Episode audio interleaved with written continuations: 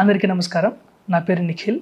I'm the producer for this series decoding democracy, produced by Kathanika in collaboration with FTR. ఇది ఒక podcast series అనమాట. ఒక good set of ఎపిసోడ్స్లో మనము India as a కంట్రీని డీప్గా డీటెయిల్డ్గా తెలుసుకోవడానికి, అది ఎలా ఫంక్షన్ చేస్తుందో తెలుసుకోవడానికి, and we as a better సిటిజన్గా ఎలా ఉండాలి, ఏం చేయాలి, మన కంట్రీ గ్రోత్కి మనం ఎలా హెల్ప్ చేయాలి అన్న ఆస్పెక్ట్లో మనము మల్టిపుల్ ఎపిసోడ్స్ చేయబోతున్నాము. And this is the first episode. And ఈ ఎపిసోడ్లో seventy six years of democracy అన్న దాని గురించి మాట్లాడబోతున్నాం. ఈ సిరీస్ ఏదైతే ఉంటుందో ఇది ప్రతి Tuesday doctor JP Loksatta YouTube ఛానల్లో మీకు కనబడుతుంది. యాజ్ వెల్ యాజ్ మనకి ఒక ఫ్యూ వీక్స్ ఎర్లియర్గానే Spotify, Jio Saavn, Google podcast, Apple podcast, ఇలా పాడ్కాస్ట్ యాప్స్లో ట్యూస్డే మార్నింగ్ సిక్స్ ఏఎంకి మీకు decoding democracy with doctor JP అని టైప్ చేస్తే మీకు ఆ షో గురించి కూడా తెలుస్తుంది. Thank you so much. Now let's get into the episode. అందరికీ నమస్కారం. Decoding the democracy with doctor JP hosted by మీ సాయి కిరణ్ సల్లా ప్రోగ్రామ్కి స్వాగతం. ముందుగా అందరికీ స్వాతంత్ర దినోత్సవ శుభాకాంక్షలు. ముందుగా ఒక కథ చెప్పి ఈ ప్రోగ్రాంని మనం మొదలు పెట్టుకుందాం. అనగనగా ఒక అడవి ఉండేది. అందులో చాలా జంతువులు ఉండేవి. అవి తమలో తాము తగువులాడుతూ ఉండేవి. ఇంతలో పక్కడవిలో ఉండే కొన్ని పులులు ఈ అడవికి వచ్చి ఇక్కడ జంతువుల మధ్య మరిన్ని గొడవలు పెట్టి చివరికి ఆ అడవిని తమ సొంతం చేసుకున్నాయి. అలా ఎన్నాళ్ళైనా సరే అవి అడవిలో జంతువులతో కలిసిపోకుండా, ఈ అడవికి అలవాటు పడకుండా ఇక్కడ సంపదనంతా తమ సొంత అడవికి చేర్చేవి. చివరికి అడవిలోని జంతువులన్నీ కలిసి పోరాటం చేసి ఆ పులులను తమ అడవి నుండి బయటకు పంపేశాయి. కానీ కథ అక్కడితో అయిపోలేదు. ఆ జంతువుల్లోనే కొన్ని తెలివైన బలమైన వాటికి అడవి బాధ్యతలు అప్పగించి ఐదేళ్లకు ఒకసారి ఆ పదవికి జంతువులను ఎన్నుకుంటాం అని చెప్పాయి. కొన్నాళ్ళు బాగానే ఉన్నా ఆ తెలివైన జంతువులు ఒక వర్గంగా మారిపోయి మళ్ళీ బలహీనమైన వాటిపైన అజమాయిషి చెలాయించడం మొదలుపెట్టాయి. ఆ బలహీన జంతువుల పరిస్థితి మళ్ళీ దుర్భరంగా మారిపోయింది. కొన్నాళ్లకి వాటికి ప్రశ్నించే తెలివి కూడా లేక ఎవరైనా ప్రశ్నించాలని చూస్తే తిరిగి వాటిపైనే దాడి చేసేవి. పైన ఉన్న పాలించే జంతువర్గం మాత్రం తమ చేతికి మట్టి అంటకుండా తమ పని తాగు తాను సాగిస్తున్నాయి. ఈ పాటికి ఈ కథ ఏంటో మీకు అర్థమయ్యే ఉంటుంది. అవును, ఇది డెబ్బై ఆరేళ్ల స్వతంత్ర భారతదేశ కథ. సార్, మనకి స్వాతంత్రం వచ్చి డెబ్బై ఆరేళ్ళు అయింది. మనకి పంతొమ్మిది వందల నలభై ఏడులో స్వాతంత్రం వచ్చినప్పుడు మనం డెమోక్రసీని మన పాలనా పద్ధతిగా ఎన్నుకున్నాం. కానీ ఆ సమయంలో కేవలం పన్నెండు శాతం మందికి మాత్రమే అక్షరాస్యత ఉంది. దాదాపు మన ప్రజలు మొత్తం గ్రామాల్లోనే నివసించేవారు. కానీ అలాంటిది అప్పుడు ఇరవై ఒక్కేళ్ల పైన ఉన్న ప్రతి ఒక్కరికి ఓటు హక్కు కల్పించాలి అని తీసుకున్న నిర్ణయం నిజంగా సాహసం అనే చెప్పాలి. అసలు మనకి మన చరిత్రలో ప్రజాస్వామ్యం అనేది మనకు తెలియదు. ఎందుకంటే ముందు రాచరికపు పాలన, ఆ తర్వాత రెండు రెండు వందల ఏళ్ల పాటు బ్రిటిష్ పాలన చూశారు. అలాంటిది మన ప్రజలు అసలు ప్రజాస్వామ్యాన్ని ఎలా స్వీకరించారు? అప్పటి పరిస్థితుల్లో ప్రజల దృష్టిలో ప్రజాస్వామ్యం అంటే ఏంటి అంటే మీరేం చెప్తారు? మంచి ప్రశ్న కిరణ్. ముందుగా డెబ్బై ఆరవ స్వతంత్రోత్సవం సందర్భంగా మీకు, ప్రేక్షకులందరికీ అభినందనలు, ధన్యవాదాలు సార్. మీరు అడిగిన ప్రశ్న చాలా కీలకమైనది. నిజానికి మన దేశ ప్రజలు మాకు ప్రజాస్వామ్యం కావాలని కోరరు. బీ ద పీపుల్ అని చెప్పని ప్రజల తరపున మన నాయకులు చాలా త్యాగపురుషులు, స్వతంత్ర పోరాటంలో పాల్పంచుకున్నవాడు, జాతి నిర్మాణం చేసిన వాళ్ళు అన్నారు. కానీ ప్రజల్లో మాకు ప్రజాస్వామ్యం కావాలి, వేజనోట కావాలని కోరిక ఏమి రాలా.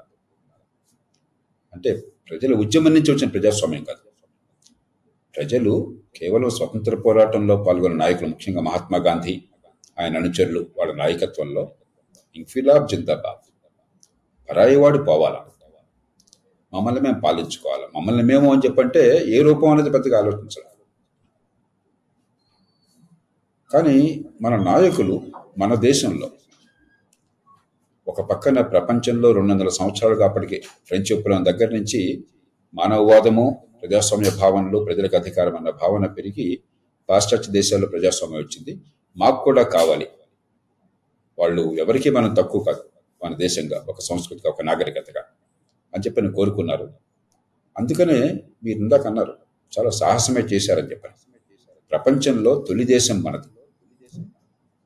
దేశం వచ్చే మొదటి రోజు నుంచి, ప్రజాస్వామ్యం ఏర్పాటు చేసిన మొదటి రోజు నుంచి కులం, మతం, భాష, ప్రాంతం, లింగ వివక్ష లేకుండా వయోజనోకి ఇచ్చినటువంటి దేశం మన దేశం, మొట్టమొదటి దేశం.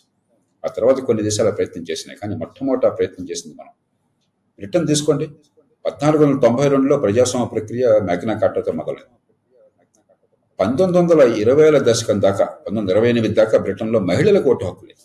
అమెరికా తీసుకోండి, పంతొమ్మిది వందల ఇరవై దాకా మహిళలకు ఓటు హక్కు లేదు. దేశంలో మొట్ట మొట్టమొదటి లిఖిత ప్రజాస్వామ్యం, లిఖిత రాజ్యాంగం, మొట్టమొదటి ప్రజాస్వామ్యం, మొట్టమొదటి అధికారుల విభజన పాటించినటువంటి దేశం, మొట్టమొదటి ఫెడరల్ వ్యవస్థ ఇన్నున్న అమెరికా పంతొమ్మిది వందల ఇరవై దాకా మహిళలకు ఓటు హక్కు లేదు. నల్ల జాతి వారికి ఓటు హక్కుని కాగితం మీద కల్పించినా కూడా పంతొమ్మిది వందల అరవై ఏడు దశకం దాకా ఆ ఓటు హక్కు ఆచరణలోకి రాలేదు. మార్టిన్ లూథర్ కింగ్ మళ్ళీ సివిల్ రైట్స్ వచ్చి మంచేసేదాకా, సివిల్ రైట్స్ చట్టం వచ్చేదాకా జాన్సన్, లండన్ జాన్సన్ రాష్ట్రపతిగా ఉంటారు. అలాంటిది మన దేశంలో తొలి రోజు నుంచి ఇది ఏర్పాటు జరిగింది. అంటే మన సంస్కృతికి సరిపోతుందని మన నాయకులు నమ్మారు. అక్షర జ్ఞానం లేని మాట వాస్తవం, పేదరికం అన్న మాట వాస్తవం, కానీ మనకి ప్రజాస్వామ్య మూలాలు ఉన్నాయి. మీరన్నారు ప్రజాస్వామ్య చరిత్ర పెద్దగా లేదని. ఎప్పుడో రెండు వేల ఐదు వందల సంవత్సరాల క్రితం బుద్ధుడి కాలంలోనే మనకి రిపబ్లిక్ అంటారు ఉత్తరాది, లిచ్చావులు ఇతర రిపబ్లిక్, బుద్ధుడికి ఒక రిపబ్లిక్ చెందినవాడు. ఆ రిపబ్లిక్లను ధ్వంసం చేశాక మౌర్య సామ్రాజ్యం వచ్చింది. అలెగ్జాండర్ దండయాత్ర వల్ల రిపబ్లిక్ చాలా వరకు ధ్వంసమైన, ఆ ధ్వంసమైన రిపబ్లిక్ల మీద మౌర్య సామ్రాజ్య నిర్మాణం జరిగింది. అట్లాగే వెయ్యేళ్ల క్రితం చోళుల కాలంలో అద్భుతమైనటువంటి గ్రామీణ ప్రజాస్వామ్యం విస్తరించింది. దానిలో కుల వ్యవస్థ ఉన్నది, ఎందుకంటే ఆనాడు ఉన్నది కుల వ్యవస్థ కాబట్టి. కానీ ఆ ఉన్న పరిధి పరిధి లోపల, అప్పుడున్న సామాజిక పరిస్థితుల లోపల ఇంకా చాలా గర్వించే ప్రజాస్వామ్య నిర్మాణం చేశారు. ఎలాంటి వాళ్ళు ఎన్నికల్లో పోటీ చేయాలి, ఎలాంటి వాళ్ళు పదవులు చేపట్టాలి, ఏమాత్రం మచ్చన్నా కూడా పదవులు ఎందుకు చేపట్టకూడదు, ఇవన్నీ కూడా ఉత్తర మేరూరు అని చెప్పిన శిలాశాసనంలో చాలా స్పష్టంగా పొందుపరిచారు. కానీ మీరు అన్నట్టుగా ఇటీవల కాలంలో మనకు ప్రజాస్వామ్య చరిత్ర లేదు. ఆ నేపథ్యంలో చాలా గొప్ప ప్రయోజనం ప్రయోగం ఇది. అయితే ఏం జరిగిందంటే ఓటు హక్కు ఇచ్చి, రాజ్యాంగంలో స్వేచ్ఛల్ని కల్పించి, సంఘటితమయ్యే అవకాశం ఇచ్చి, పది మంది కూడా సంఘటితమైతే ఇది ప్రజాస్వామ్యం సరిపోతుందంటున్నారు. అది సరిపోదు. అక్కడ మనం తప్పటడుగు వేశాం. అందుకే ప్రజాస్వామ్యంలో కొన్ని ఫలితాలు వచ్చినాయి. ఖచ్చితంగా ఈ డెబ్బై ఆరు ఏళ్లుగా ఎన్నికలు క్రమబద్ధంగా జరుగుతున్నాయి. ఇది ఒక్కసారి మాత్రం కొద్దిపాటి పొరపాటు చేసాం ఎమర్జెన్సీ కాలంలో. స్వేచ్ఛల్ని ప్రజలకు కాపాడాం, రాజకీయ పోటీ బలంగా ఉన్నది, ఎన్నికల్లో గెలిచిన వాళ్ళు అధికారంలో కూర్చుని నిర్ణయాలు చేస్తున్నారు, శాంతియుతంగా అధికారాల మార్పిడి జరుగుతోంది. ఇంతవరకు ప్రజాస్వామ్యం ఉన్నది. ఇంతకు మించిన ప్రజాస్వామ్యం కాల. మౌలికమైన లోపాలు కొన్ని ఉండటం చేత అధికార కేంద్రీకరణ, చట్టబద్ధ పాలన లేకపోవటం, బడితున్నది బర్రి కావటం, ఎన్నికల వ్యవస్థ మనకు పనికిరాంది కావటం, దానికి తగ్గట్టు రాజ్యం పాత్రను అర్థం చేసుకోక ఆనాడున్న పరిస్థితుల్లో కుహనా సోషలిజం, నిజమైన సోషలిజం కాదు, నిజమైన సోషలిజం మానవవాదం, సమానత్వం కోసం పరితపించేది, దానికి ఇచ్చిన విపరీత అర్థం మన దేశంలో అన్ని ప్రభుత్వ నియంత్రణలో ఉండాలి, ప్రజలకు ఆర్థిక స్వేచ్ఛ ఉండకూడదు, ఈ దేశాన్ని దివాళా తీయించాలి, గుత్తాధిపత్యం ఉండాలి, లైసెన్స్ పర్మిట్ రాజ్యం ఉండాలని దేశం అధోగతి పాలైంది. కాబట్టి ఆ తప్పులు కొన్నేమో నిర్మాణంలో చేయవలసిన పనులు చేయలేదు, కొన్నేమో విధానాల్లో కొన్ని తప్పులు చేశాము. దాని పర్యవసానంగా ప్రజాస్వామ్యంలో మంచి చెడులు, వెలుగునీడులు చోటు చేసుకున్నాయి. సార్, మీరు ఇప్పుడే అన్నారు మొత్తం సెంట్రలైజ్డ్ పవర్ ఉండడం వల్ల చాలా నష్టం జరిగింది అని చెప్పేసి. కానీ అదే లేకపోయిండుంటే ఇన్ని రోజులు అసలు మనకు ప్రజాస్వామ్యం నిలబడేదంటారా? ఎందుకంటే మన భారతదేశంలో ఎన్నో కులాలు, ఎన్నో మతాలు, ఎన్నో భాషలు ఉన్నాయి. అలాంటప్పుడు ఒక సెంట్రల్ పవర్ లేకపోయిండుంటే ఇన్నాళ్ళు అసలు మనం డెమోక్రసీగా ఉండగలిగే వాళ్ళమే అంటారా? మంచి ప్రశ్న ఇది. డెమోక్రసీ, దేశ ఐక్యతను కాపాడడం, డీసెంట్రలైజేషన్, అధికార వికేంద్రీకరణ మూడు వేరువేరు కాదు, మూడు అవసరం. ఖచ్చితంగా జాతీయ స్థాయిలో ఒక బలమైన మరి ప్రజలందరినీ ఒప్పించగలిగిన, అవసరమైతే ప్రజలను శాసించగలిగినటువంటి యంత్రాంగం లేకపోతే దేశం నిలబడదు. అది రాజ్యాంగంలో ఏర్పడేట్లాగా దేశ రక్షణ కోసం కావచ్చు, దేశంలో మనందరికీ రాష్ట్రాలకు అత్యధిక ఉమ్మడి అవసరాల కోసం కావచ్చు, మన కరెన్సీ రక్షణ కోసం కావచ్చు, బ్యాంకుల వగర నియంత్రణ కోసం కావచ్చు, దానికి బలమైన ఏర్పాటు రాజ్యాంగంలో చేశారు. అది ఎవరు కూడా వికేంద్రీకరణ కోరటము అంటే ఈ జాతీయ స్థాయిలో మాత్రమే చేయగల పనుల విషయంలో రాజీ పడటం కాదు. వికేంద్రీకరణ అని చెప్పంటే ఎక్కడికక్కడ పని అయ్యే అవకాశం ఉన్నప్పుడు దూరంగా అధికారాన్ని పంపించకుండా దగ్గరగా అధికారం చలాయించడం పని. అంచేత అధికార వికేంద్రీకరణ దేశ ఐక్యతకి భంగం కాదు ఎట్టి పరిస్థితుల్లో కూడా. అంటే మొట్టమొదట మనకి ఎప్పుడైతే భారతదేశం ఫామ్ అయిందో అప్పుడు చాలా వరకు చాలా చిన్న చిన్న ప్రిన్స్లీ స్టేట్స్ ఉండేవి. వాటన్నిటిని కలుపుకొని మన సర్దార్ వల్లభభాయ్ పటేల్ గారి శక్తి వల్ల అంతా ఒక భారతదేశంగా ఫామ్ అయింది. కానీ మొట్టమొదట అంత సెంట్రలైజ్డ్ పవర్ కనుక లేకపోయిండుంటే ఎవరికి వాళ్ళు వాళ్ళ స్వతంత్రం ప్రకటించుకునే వాళ్ళేమో కదా. అందుకని మళ్ళీ చెప్తున్నాను సాయి, దేశ నిర్మాణం విషయంలో, దేశ ఐక్యతని కాపాడడం విషయంలో, రాజ్యాంగ విలువలను కాపాడడం విషయంలో ఏమీ రాజీ ఉండటానికి వీల్లేదు. ఖచ్చితంగా జాతీయ స్థాయిలో బలమైన ప్రభుత్వము ఉండాలి. ఆనాడు ఉంది, ఈనాడు ఉంది, ఉండాలని కోరుకుంటున్నాం. కానీ అంటే అర్థం మన ఊళ్ళో మంచినీళ్లు కావాలో, మురుగునీటి పారుదలు ఎట్లా చేయాలో, రోడ్డు ఎక్కడ వేయాలో అది ఢిల్లీలో నిర్ణయం కావటం కాదు. ఈ రెంటికి తేడా. మీరు మీ ఊళ్ళో రోడ్డును మీరు వేసుకుంటే, మీ ఊళ్ళో స్కూల్లో మంచి చదువు ఉండేట్టుగా మీరు ఏర్పాట్లు చేసుకుంటే, మన పిల్లలకి ఆరోగ్యం బాగా అందేట్టుగా మనకి ఆరోగ్యం ఏర్పాటు చేసుకుంటే, మనకు రోజువారీగా అందాల్సిన సేవలు ఆ ఊళ్ళో జరిగితే అది దేశాఖ్యతకి భంగం కాదు. కాబట్టి ఆనాడు ఈనాడు కూడా బలమైన జాతీయ స్థాయి ప్రభుత్వాలు ఉన్నాయి, అవి కొనసాగుతున్నాయి. కాకపోతే అంటే ఈ కేంద్రీకరణ, ఉదాహరణకి ఆర్థిక కేంద్రీకరణ కూడా చేసి మనకు ఆర్థిక స్వేచ్ఛ లేకుండా చేసి, దేశంలో లైసెన్స్ పర్మిట్ రాజ్యాన్ని పెట్టి చిన్న కంపెనీ పెట్టాలంటే ఢిల్లీ వాడికి పశ్చాలు వెళ్ళాల్సి వచ్చింది. ఆ దేశానికి మంచి జరగల. అది బలం కాదు, బలహీనత అది. మరి ఎప్పుడైతే తీసేశారో తొంభై ఒకటి నుంచి క్రమక్రమంగా ఈ లైసెన్స్ పర్మిట్ రాజ్యం కొంతమేర కన్నా సడలిపోయింది. కానీ జాతీయ స్థాయిలో ప్రభుత్వం అధికారం తగ్గల, దాని దాని ప్రభావం పెరిగింది. వేళ అదివరకేమో అనవసరంగా మన జీవితాల్లో జోక్యం చేసుకుని బతుకులు నాశనం చేశారు. ఇప్పుడేమో వాళ్ళు చేయాల్సిన పనులు సమర్థంగా చేస్తున్నారు. మామూలు ఇన్ఫ్రాస్ట్రక్చర్ కావచ్చు, లేకపోతే కమ్యూనికేషన్స్ కావచ్చు, ఎలక్ట్రిసిటీ సెక్టర్లో రాష్ట్రాల్లో చేసినా కూడా జాతీయ స్థాయిలో ఒక ఫ్రేమ్వర్క్ ఏర్పాటు చేయడం కావచ్చు, దేశ రక్షణ కావచ్చు, మరి డిప్లొమాటిక్ స్ట్రెంగ్త్ని మన విదేశీ మన మన దౌత్యాన్ని విదేశీ దౌత్యాన్ని మన ఆర్థిక ప్రయోజనాలకు ఉపయోగించడం కావచ్చు. కాబట్టి ఏ పని చేయాలో అప్పుడు చేస్తున్నారు. పాత్ర తగ్గల, పాత్ర పెరిగింది నిజానికి. కాబట్టి అధికార కేంద్రీకరణ అంటే అర్థం ఈ అన్నీ కూడా మన దగ్గర నుంచి వాళ్ళు తీసుకుపోవటం అని చెప్పారు. అది సమర్థంగా ఉండదు, మన ప్రయోజనాలు నెరవేర్చదు, పెత్తనంతో వాళ్ళ చేతిలో పెట్టుకుంటాడు. ఎక్కడ వాళ్ళు సరిగ్గా చేయాలో వాళ్ళ చేతిలో బలమైన అధికారం ఉండాలి, వాళ్ళ పాత్ర వాళ్ళు నిర్వహించాలి. ఎక్కడ మన దగ్గర చేసుకోగలమో దాన్ని మనకు చేసిన అవకాశం ఉండాలి, జవాబుదారితనం ఉండాలి. సార్, ఇప్పుడు మనకి స్వాతంత్రం వచ్చి డెబ్బై ఆరేళ్ళు అయింది. కానీ అసలు భారతదేశం ఇన్నాళ్ళు ఒక ప్రజాస్వామ్యంగా నిలబడుతుందని ప్రపంచంలో ఎవ్వరూ అనుకోలేదు. అందరూ కొన్నాళ్ళు ఉంటుంది, ఆ తర్వాత విడిపోతుంది, ముక్కలవుతుంది అని చాలామంది చాలా అన్నారు. కానీ ఇన్నేళ్ళు ఇలా ఉండడానికి గల కారణాలు, దానికి దోహదపడ్డ విషయాలు అంటే మీరేం చెప్తారు? మీరన్నది పూర్తిగా వాస్తవం. పంతొమ్మిది వందల నలభై ఏడులో బహుశా ప్రపంచంలో ఎవ్వరూ కూడా ఈ దేశం ఇంతకాలం మనగలుగుతుంది, ఐక్యంగా స్వేచ్ఛను కాపాడుకుంటుంది, ప్రజాస్వామ్యం, స్వేచ్ఛ ఎన్నికలు ఉంటాయని ఎవరు నమ్మల. ఈ మూడు నమ్మల. ఇన్ని కులాలు, మతాలు, భాషలు, ప్రాంతాలు కలిసి ఉంటాయని ఇరవై రెండు భాషలు రాజ్యాంగంలో పొందుపరిచాం. రాజ్యాంగంలో పొందుపరచని భాషలు కొన్ని వందల భాషలు కానీ డైలెక్ట్స్ కానీ ఉన్నాయి మనకి. మరి చాలా దేశాలు రెండు భాషలు చేర్చుకోలేకపోతున్నారు. శ్రీలంకను చూడండి, పాకిస్తాన్ విడిపోయింది కూడా భాష కారణంగాను, సంస్కృతి కారణంగాను. బెల్జియం చూడండి. అలాంటిది మన దేశంలో అద్భుతాన్ని సృష్టించాం. ఇంతకు మిన్నట్టుగా సర్దార్ పటేల్ ఆనాడు ఈ స్వతంత్ర రాజ్యాలను విలీనం చేయడం కావచ్చు, తర్వాత భాషా ప్రయుక్త రాష్ట్రాలు ఏర్పాటు కావచ్చు, చాలా ముందు చూపుతో భాష విషయంలో పరపత్యాలు రాకుండా సామరస్యాన్ని అన్ని పార్టీలు సాధించాయి. అందుకని మన పార్టీలు ఇవాళ చాలా తప్పులు చేస్తున్నా కూడా కొన్ని ఇప్పటికి కూడా మంచి కొనసాగిస్తున్నాయి. భాష విషయంలో గొప్పగా ఆ ముందు చూపులు ప్రదర్శిస్తున్నాయి మన నాయకత్వం కానీ మన పార్టీలు కానీ. మరి అయితే ప్రజాస్వామ్యం ఎందుకు నిలబడింది? ఒకటి, ఈ నాయకత్వం మొదటి నుంచి చూపెట్టినటువంటి ముందు చూపు వల్ల. భాష విషయంలో పట్టుబట్టి ఒక భాషను దేశం మీద రుద్దినట్టయితే బహుశా ఈ పార్టీకి మొక్కలైండేది. భాషా ప్రతిష్టాన్ని తీసుకురాకపోయినట్టయితే దేశం బహుశా మొక్కలైండేది. అలాగే మీరు అధికారాన్ని రాష్ట్రాలకి అసలు పంచకుండా ఒక యూనిటరీ రాష్ట్ర రాష్ట్రంగా దేశంగా పెట్టినట్టయితే ఇంత వైవిధ్యం ఉన్న భారతదేశాన్ని ఇమిడ్చుకోవడం కష్టమైపోయింది. కాబట్టి మొదట్లో రాష్ట్రాలు బలహీనంగా ఉన్న, కాలక్రమేణా రాష్ట్రాలు బలపడ్డాయి. గత ముప్పై ఏళ్ళలో రాజకీయం కూలింది, మిగతా రంగాల్లో డబ్బుల ప్రభావం పెరిగింది, రాజకీయాల్లో ఓట్ల కొనుగోలు పెరిగింది, తాయిలాలు పెరిగినాయి, కులం మతం ప్రభావం కూడా మరింత పెరుగుతున్నట్టు కనిపిస్తోంది. కానీ రాష్ట్రాలకు అధికారాలు పెరిగినాయి, స్వయం ప్రతిపత్తి వచ్చింది. అది లేకపోతే దేశాన్ని కల్పించడం సాధ్యమైంది కాదు. ఇక మన సంస్కృతి, ఇన్ని కులాలు, మతాలు, భాషలు, ప్రాంతాలు ఉన్నా కూడా అంతర్లీనంగా ఉన్న సంస్కృతి మనకి ఒక హారంలో ఆ దారం లాంటిది. పూలు వేరువేరు కావచ్చు, కానీ ఈ దారం దేశమంతటా ఉంది. జమ్మూ కాశ్మీర్ నుంచి కన్యాకుమారి దాకా ఉంది, గౌహతి నుంచి గంగానగర్ దాకా ఉంది.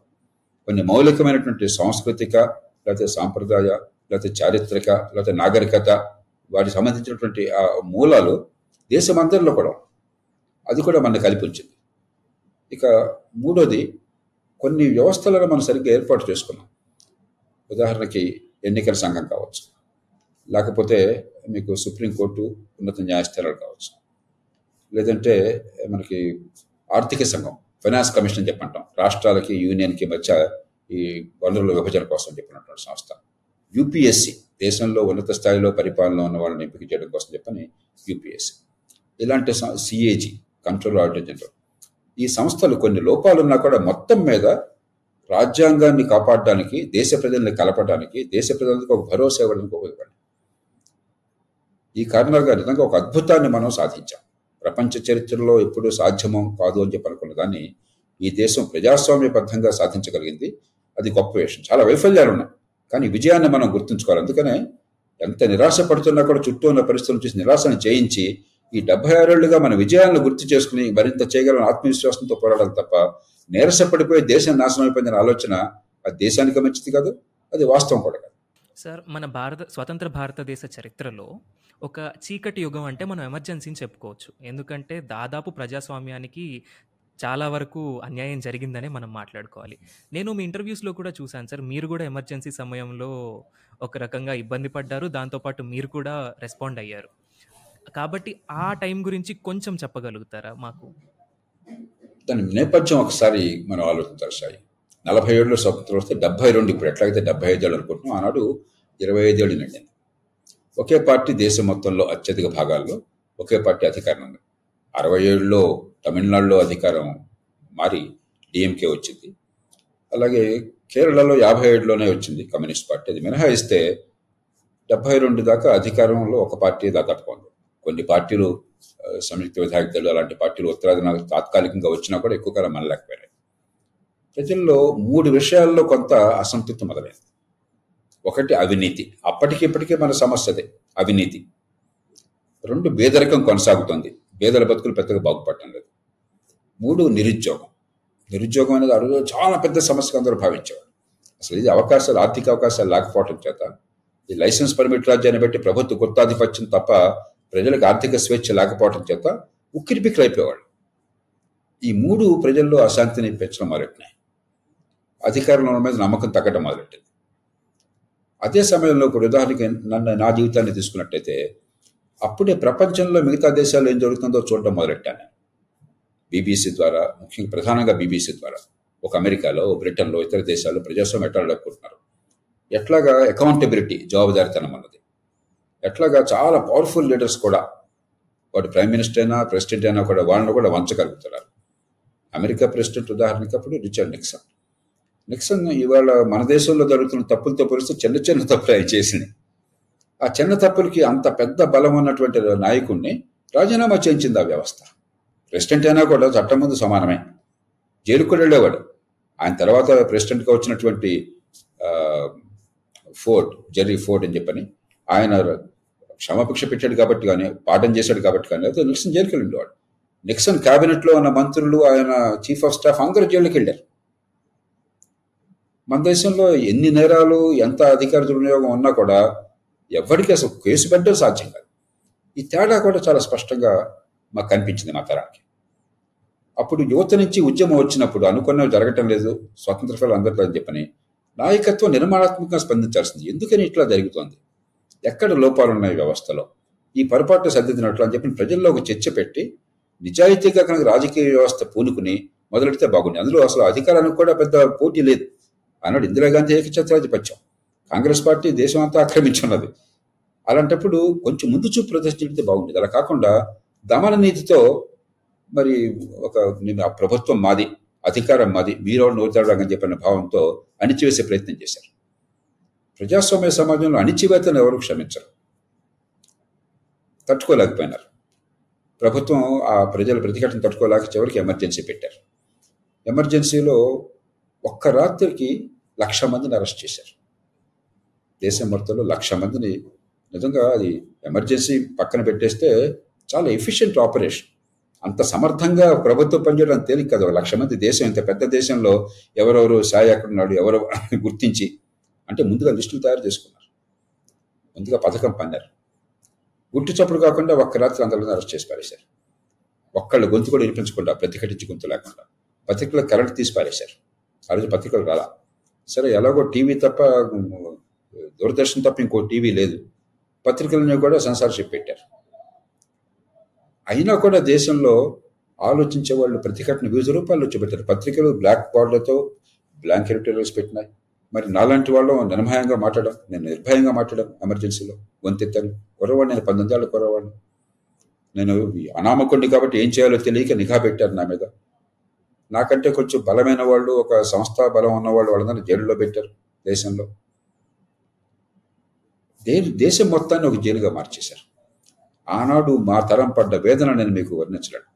ఇవాళ దేశంలో రాజకీయంలో లేకపోతే ప్రజాజీవనంలో ఎంతో కొంత క్రియాశీల పాత్ర పోషిస్తున్న వాళ్ళు కనీసం సగం మంది ఎమర్జెన్సీ సమయంలో బాగా గుండెల్ని తాకింది, ఇట్ టచ్ అవర్ హార్ట్స్.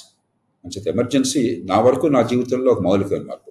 అలాగే ఎమర్జెన్సీ పోతున్నప్పుడు వెర్రికంతు వేశాం మేము. డెబ్బై ఏడు మార్చి ఇరవై ఒకటిన ఫలితాలు వస్తున్నాయి, ఎన్నికల ఫలితాలు. ఆ రోజున జనతా ఉత్తర భారతంలో ప్రతి సీటు, ఢిల్లీకి చుట్టుపక్కల వెయ్యి పద్దెనిమిది వందల కిలోమీటర్లో ఒక్క సీటు కూడా కాంగ్రెస్ గెలవకుండా జనతా గెలిస్తే ఎంత ఆనందపడ్డామో మీకు చెప్పలేదు. డాన్స్ చేశాం మేము అంతా కూడా. డాన్స్ తెలియని వాళ్ళం, మరి ఏమీ తెలియని వాళ్ళు, అసలు వెర్రి ఆనందంతో. కానీ అట్టే కాలం నిలవలా, ఎందుకంటే ఆ స్వేచ్ఛ వచ్చింది కానీ దేశం మారలే. అందుకే అప్పటి నుంచి నేను అర్థం చేస్తున్నాను, ఆటగాళ్ళు మారితే చాలదు, ఆట నియమాలు మారాలని చెప్పాను. ఆలోచన ఆనాటి నుంచి వచ్చింది నాకు. మౌలికంగా ప్రక్రియ మారకపోయినట్టయితే ఎవడొచ్చినా ఒకటే అని చెప్పాను. కానీ ఎమర్జెన్సీ ఖచ్చితంగా ఈ దేశ స్వతంత్ర భారతంలో ఒక కీలకమైన ఘట్టం, దేశ చరిత్రను మార్చింది. దాని నుంచి మనం పాఠాలు నేర్చుకోవాలి. సార్, ఇప్పుడు మా తరం సంగతి ఆలోచిద్దాం. ఎందుకంటే మా తరం వచ్చేటప్పటికి దాదాపు ప్రజాస్వామ్యం వేళ్ళూనుకుంది మన దేశంలో. ఈనాటి మా యువతకి వడ్డించిన విస్తరలాగానే ప్రజాస్వామ్య సమాజం మా చేతికొచ్చింది. ఒక రెండు వందల ఏళ్ల పాటు పరాయి పాలనలో, ఆ తర్వాత కొన్నేళ్ల పాటు ప్రజాస్వామ్యాన్ని అర్థం చేసుకోవడానికి, అది సరిగ్గా వేళ్ళూనుకడానికి పట్టిక పట్టాక మా దగ్గరకు వచ్చింది. దాన్ని మేము ఎలా అర్థం చేసుకోవాలి? ఎందుకంటే చాలా మందికి అసలు ప్రజాస్వామ్యం విలువ అర్థం కావట్లేదు. సో దాన్ని మేము ఎలా అర్థం చేసుకోవాలంటారు? దీనిలో రెండు రకాలు ఉన్నాయి దీన్ని పరిశీలించడం సాయి. మొదటిది, పూర్వం లేని అవకాశాలు అవి అద్భుతంగా ఉన్నాయి. అది వరకు రాజకీయము, ప్రభుత్వము తప్ప అసలు ఇంకొక ఆలోచన, ఇంకొక రీతి లేదు. ఇప్పుడు అలా కాదు. ఎప్పుడైతే మార్కెట్లో మనకి స్వేచ్ఛ వచ్చిందో, వ్యాపారం చేయవచ్చు, వృత్తిని చేపట్టవచ్చు, పరిశ్రమ పెట్టవచ్చు, ఎంటర్ప్రెన్యూర్ కావచ్చు, స్టార్ట్అప్ పెట్టుకోవచ్చు. లైసెన్స్ పర్మిట్ రాజ్యం చాలా మేరకు తగ్గింది. ఉండేది టెక్నాలజీ. మనం ఇప్పుడు ఈవేళ జూమ్లో మాట్లాడుకుంటున్నాం. దీనికే ఇప్పుడు అక్కడి నుంచి ఇక్కడికి మీరు రావాలి, నేను ఇక్కడి నుంచి అక్కడికి వెళ్ళాలని చెప్పంటే కారు హైరాణ, మరి ట్రాఫిక్, ఈ గందరగోళము, టైము, మరి వెళ్ళటం రావటం అంత. ఈవేళ టెక్నాలజీ మనకు అందరికీ అందుబాటులోకి వచ్చింది. అలాగే మూడోది, twenty four hour communications, satellite television కారణంగా కానీ, ఇటీవల కాలంలో మరి డిజిటల్ టెక్నాలజీ వల్ల కానీ ట్వంటీ ఫోర్ అవర్ కమ్యూనికేషన్. ప్రపంచం అంతా ఏం జరుగుతుందో మనకు స్పష్టంగా తెలుస్తాం, క్షణాల్లో తెలిసిపోతుంది. అవును సార్. నాలుగోది, ఈ డిజిటల్ టెక్నాలజీ వల్ల democratisation of the media, social media. దానిలో చాలా పొరపాట్లు ఉన్నాయి. సోషల్ మీడియాలో చాలా మరి ఇదిగో దున్నపోతే ఏంటంటే దూడను కట్టేమంటారు. నిజానికి అబద్ధానికి తెరదలేదు, కానీ మనకు అందుబాటులో తీసుకొచ్చింది. అవును. కాబట్టి ప్రపంచం ఆ రకంగా మారింది. యువతరం ఏమవుతుందంటే పూర్తిగా పొద్దున్నుంచి సాయంత్రం దాకా మా రోజుల్లో కాకుండా పూర్తిగా ఏదో ఒక రకంగా ఎంగేజ్ అయిపోతున్నారు. అటెన్షన్ స్పాన్ ఎక్కువ ఉండదు. మా అందరికి ఆ రోజుల్లో సినిమాలు తప్ప ఇంకో వ్యాపకం లేదు. మా స్కూల్లో, కాలేజో, చదువుకోవటం, వృత్తితో సినిమాలు. ఇవాళ అట్లా కాదు, బోల్డ్ డిస్ట్రాక్షన్స్ ఉన్నాయి, అటెన్షన్ స్పాన్ తగ్గుతుంది. ఆ నేపథ్యంలో చూడాలి. ఆ నేపథ్యంలో డెమోక్రసీని రెండు కోణాలను చూడవచ్చు. ఒక కోణం ఏమిటంటే, యువత దృష్టిలో మనకి అవకాశాలు ఉన్నాయి, దీన్ని ఉపయోగించుకుని దీన్ని బాగు చేయటం ఎట్లా అని చెప్పని కొందరు ఆలోచిస్తారు. మరికొందరు అధికారంలోకి ఎక్కడానికి రాజకీయం ఒక ఆటగా మారిపోయింది, కాస్త డబ్బులుంటే అర్జెంటుగా ఎమ్మెల్యే అయిపోవచ్చు, దానిలో దూరటం ఎట్లాగా, లేకపోతే నిరాశ పడిపోయి దూరకుండా దూరంగా కూర్చోటం ఎట్లాగా. ఈ రెండు సరైన పరిష్కారాలు కాదు. నిరాశపడిపోయి రాజకీయాన్ని విస్మరించడం సరైన పరిష్కారం కాదు. మధ్యతరగతి చాలా కాలం అది పాటిస్తుంది. నాలాంటి వాళ్ళని గట్టిగా చెప్తున్నాం అందరికీ, రాజకీయాన్ని పట్టించుకోకపోతే నష్టం మనకే, దుష్పరిపాలన అనుభవించేది మనమే. క్రియేటివ్ ఎంగేజ్మెంట్ కావాలి, మనం రాజీ పడకుండా, మనం సమస్యల భాగం కాకుండా. రెండో పక్కన మనం ఈ ఉన్న రాజకీయంలోనే మిలాఖత్ అయితే, ఎన్నికల రాజకీయంలో ఇరవై ఐదు కోట్లు ముప్పై కోట్లు ఖర్చు పెట్టి ఎమ్మెల్యే అవటమే రాజకీయమైనట్టయితే మనం సమస్యల భాగం అయిపోయినాం. మీరు పరిష్కారాల భాగం ప్రాణం పోయినా కాలేరు. కొందరు ఇప్పటికి కూడా చాలా మంచి ఉద్దేశంతో రాజకీయాల్లోకి వెళ్ళే వాళ్ళు, అక్కడ మంచి ఉద్దేశాలతో పనిచేస్తున్న వాళ్ళు ఉన్నారు. కానీ అలాంటి వాళ్ళు ఇంత ఖర్చు పెట్టాక డబ్బులు, రాజకీయం ఇంత వక్రంగా ఉన్న తర్వాత దాన్ని మార్చే ప్రయత్నం జరగకపోయినట్టయితే, అయితే కొంతకాలం పోయాక వాళ్ళు దాన్ని మనుగోలు సాగించలేరు. ప్రతి ఎలక్షన్ నలభై కోట్లు పెట్టారు, మీరు కూడా అవినీతి పాల్పడకపోతే. లేదంటే దాంతో రాజీ పడిపోయి మీరు పూర్తిగా కలిసిపోతారు, సమస్యలో భాగం అవుతారు.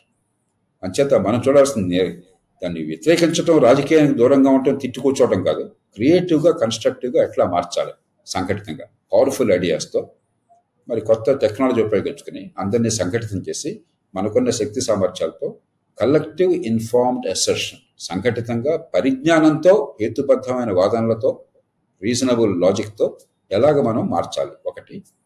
రెండోది, రాజకీయంలో ఎలాగోలా మిలాఖత్ అయిపోయి ఇరవై ఐదు కోట్లు ముప్పై కోట్లు ఖర్చు పెట్టి ఎన్నికల్లో పోటీ పడడం అనేది నా దృష్టిలో నిరర్థకం. అది రాజకీయం నుంచి వదిలేమని నేను చెప్పట్లే, అవకాశం ఉన్న వాళ్ళు ప్రయత్నం చేయండి, కానీ రాజకీయంలో ఎన్నికల వ్యవస్థను మార్చాలి, అధికారాన్ని వికేంద్రీకరించాలి. ఎమ్మెల్యే పదవులు నిజానికి ఏం లేదు, అన్కాన్స్టిట్యూషనల్ అధికారం తప్ప, అక్కడ నియోజకవర్గానికి జమీందారు కావటం తప్ప నిజమైన అధికారం ఏం లేదు. అవును సార్, అందుకని కృత్రిమైన అధికారాన్ని కట్టబెట్టాము.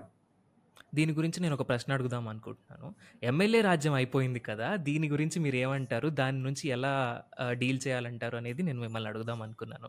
మంచి మంచి ప్రశ్న. ఏమైందంటే ఎమ్మెల్యేలు చెడ్డవాళ్ళు కాదు, మీకు సంఘటన పది మందిని కూడా ఆర్గనైజ్ చేసే శక్తి లేకపోతే, జీవితంలో ఏదో రంగంలో సక్సెస్ సాధించే శక్తి లేకపోతే, ప్రజలను ఆకట్టుకునే శక్తి లేకపోతే, నాయకత్వ లక్షణం లేకపోతే ఎమ్మెల్యే కాలేదు. ఏ పార్టీ అన్నా కానీ ఎవరన్నా కానీ మనం చాలా చులకనగా చూస్తున్నాం. ఇంత కష్టపడి ఎమ్మెల్యే అయింది ఎందుకు మన వ్యవస్థలో? ఒకసారి ఎమ్మెల్యే అయితే మన సిస్టంలో ఎమ్మెల్యే మెజారిటీని బట్టి సీఎం వస్తాడు. కాబట్టి ఎగ్జిక్యూటివ్ పవర్లో అధికారంలో వాటా ఉంటుందని ఎమ్మెల్యేలు అవుతున్నారు, కానీ వాస్తవం ఏంటి? అధికారంలో వాటా సున్నా. ఒకసారి సీఎం పవర్లోకి వస్తే ఆ మెజారిటీ ఉన్నంతకాలం సీఎం నిరంకుశుడు, ఒక రాజు, సీఎం ఒక కింగ్. ఆయనకి ఏం కాదు, ఏ పార్టీ అయినా సరే పరిస్థితి. ఎమ్మెల్యేకి పాత్ర లేదు. మనం అనుకుంటూ అసెంబ్లీలో బ్రహ్మాండంగా చేస్తారని చెప్పాను, అసెంబ్లీలో నోరు తెరవడానికి అవకాశం ఇవ్వాలి, పార్టీ లీడర్షిప్ వాళ్ళకి ఛాన్స్ ఇవ్వాలి. ఇస్తే ఒక నిమిషం ఏం మాట్లాడాలో వాళ్ళు చెప్తారు. సొంత భాష మాట్లాడితే అధికారంలో ఉన్న వాళ్ళు నాయకులు చెప్పిన దాన్ని వినకపోతే పార్టీ నుంచి బయటకు పంపించేస్తారు. వాళ్ళు దుర్మార్గపు చట్టం తీసుకొచ్చినా కూడా గవర్నమెంట్కి వ్యతిరేకంగా ఓటేస్తే మీకు పదవి రద్దు అయిపోతుంది. పార్టీ ఫినామినేషన్ పేరుతో తీసుకొచ్చారు. కాబట్టి అసెంబ్లీ పేరుకి ఎమ్మెల్యే తప్ప, చేతులెత్తడానికి తప్ప అసలు ఏమీ గొంతు లేకుండా చేశారు, మంచి చర్చ లేకుండా చేశారు, పూర్తిగా పార్టీల పరం అయిపోయింది, పార్టీ నియంతృత్వం వచ్చేసింది. మరి ఎమ్మెల్యేకి ప్రతిఫలం ఏంటి? ఎందుకు ముఖ్యమంత్రిని సమర్థించాలా? నియోజకవర్గంలో నువ్వు రాజు, ఇహ అక్కడ ఏం కావాలో చేసుకో, నువ్వు చెప్పిందే జరుగుతుంది. దాంతో ఆ రకమైన ఈక్విలిబ్రియం పార్టీ ఏదైనా కూడా దేశమంతా ఈ పరిస్థితి వచ్చింది. ఇప్పుడు ఎమ్మెల్యే నియోజకవర్గంలో కనుక అధికారం చలాయిస్తే అది పెద్ద తప్పేం కాదు. ఎప్పుడు ఎప్పుడు తప్పు కాదు, మనం కాన్స్టిట్యూషనల్గా పద్ధతి ప్రకారం అది ఏర్పాటు డిస్ప్లే చేస్తున్నాం, లోపాయికారిగా చేస్తున్నాం. అవును, అధికారం ఎమ్మెల్యే దగ్గర లేదు, చట్టబద్ధంగా అధికారం ఒక్కటి కూడా లేదు. కాబట్టి చట్టానికి అతీతంగా అధికారాన్ని మనం ఇచ్చే ప్రయత్నం చేస్తున్నాం, అంత గందరగోళం చేసాం. ఎమ్మెల్యేని అడిగితే ఆయన కష్టం ఆయన చెప్తాడు, చూడండి సార్ పెద్దని నా దగ్గరికి వస్తున్నారు, నేను చెప్తే వినేవాడు లేడు, నేను రోబు చేయాలా, పెద్దానికి అధికారం ఉపయోగించాలా, అసలు నా మాట నేను కాబట్టి నాకు కావాల్సిన పోస్టింగ్ చేయండి, నాకు కావాల్సిన ట్రాన్స్ఫర్లు చేయండి, లేకపోతే నడిచి పైన అంటాడు. అధికారులు అడిగితే చూడండి సార్ పెద్దానికి ఎమ్మెల్యే గారు జోక్యం చేసుకుంటున్నాడు, అన్ని పార్టీలు పక్షపాతాలు తప్ప ఇంకోటి లేవు అని వాడు చెప్తాడు, ఇంకోటి నడిచి ఇంకోటి చెప్తారు. కాబట్టి వంకలు ఉన్న ప్రజాస్వామ్యం వచ్చింది, పనిచేసే ప్రజాస్వామ్యం రాలా, వీడి మీద వాడు వాడి మీద వీడి ఫిర్యాదు చేసే ప్రజాస్వామ్యం వచ్చింది. అలా కాకుండా స్థానికంగా కనుక ప్రభుత్వాలను బలోపేతం చేసి, ఒకప్పుడు ఉండేవి కనీసం కొన్ని రాష్ట్రాల్లో, వాటికి అధికారాలు ఇచ్చి బాధ్యతలను పెట్టి వనరులు ఇచ్చి జవాబుదారీగా చేసి ప్రజలకు అర్థమయ్యేట్టు చేస్తే బాధ్యత వాళ్ళు తీసుకుంటారు, పైన సమన్వయం చేసే బాధ్యత ఎమ్మెల్యేలు స్వీకరించవచ్చు. అది ఆ రకంగా మార్చడానికి మన వ్యవస్థ సిద్ధంగా లేదు. కానీ కొంతమందికి అర్థమైనా కూడా మా చేతి మన చేతుల్లోనే మౌనంగా ఉంటారు. దాని రాజశేఖర రెడ్డి గారు పంతొమ్మిది వందల తొంభై ఆరులో నేను ప్రభుత్వం నుంచి రాజీనామా చేసి లోక్సత్తా ప్రారంభిస్తున్నప్పుడు నాకు ఫోన్ చేసి, ఎందుకంటే ఇంత పిచ్చి పని చేశారు మీరంటే, అందరికీ గౌరవం ఉంది అభిమానం ఉంది, మరి చాలా మంచిగా అధికారిగా చేయొచ్చు కదా అని చెప్పి దానికి నేను ఎక్స్ప్లెయిన్ చేసే ప్రయత్నం చేశాను. రాజశేఖర రెడ్డి గారు ఇది మంచివాళ్ళు అధికారులను అధికారులకు ఉండటమో కాదని కదా, ఉండాలి ఖచ్చితంగాను, కానీ ఈ సిస్టమ్ మారకుండా ఈ ట్రాక్ని మనం గాడిలో పెట్టకుండా, ఏదో ఇప్పుడు ఇంజిన్ ఎంత మంచిదైనా డ్రైవర్ ఎంత మంచివాడైనా కూడా ట్రాక్ బాగోకపోతే ఏం చేస్తాడు? కాబట్టి సిస్టమ్ని బాగు చేయకుండా మీరు సామర్థ్యం చాలదు, ఖచ్చితంగా సమర్థులు కావాలి. అది సిస్టమ్ మార్చాలంటే అర్థమైన వాళ్ళు, దానికోసం దీర్ఘకాలం పోరాడే వాళ్ళు నిలబడాలి.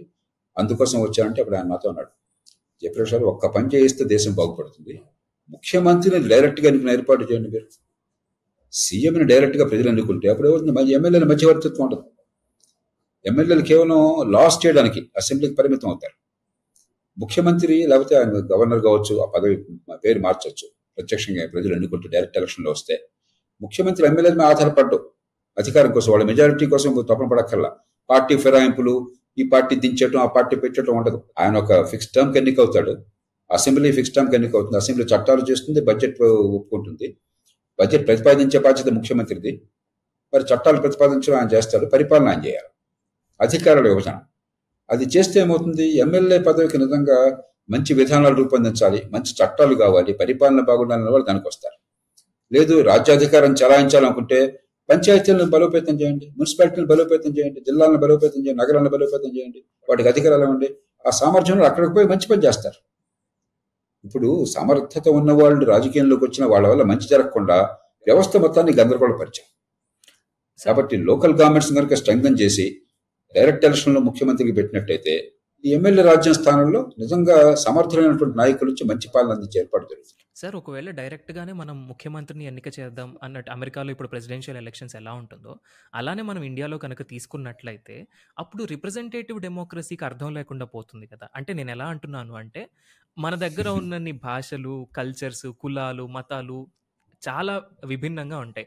అలాంటప్పుడు ఒక్క మనిషి మీద వీళ్ళందరూ నమ్మకం పెట్టుకోవడం అనేది జరిగే పనేనా? అతను ఒక్కడు వీళ్ళందరి అభిప్రాయాలకి, వీళ్ళందరి వీటికి విలువిస్తాడంటారా? మంచి ప్రశ్న సాయి. రెండు విషయాలు చూడండి.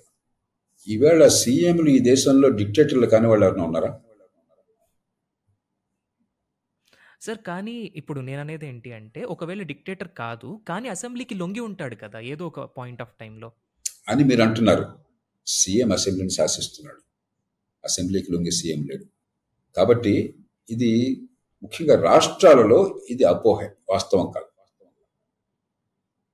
రేపొద్దు నిజంగా ప్రస్తుతం ఉన్న వ్యవస్థ కంటే అధికారుల విభజనలో ముఖ్యమంత్రిగా ఉండేవాళ్ళు బలహీనులు. ఇవాళ ముఖ్యమంత్రి ఏం చెప్తే చట్టం జరిగిపోతుంది, అసెంబ్లీలో ఏం చెప్తే అది బడ్జెట్ వచ్చేస్తుంది.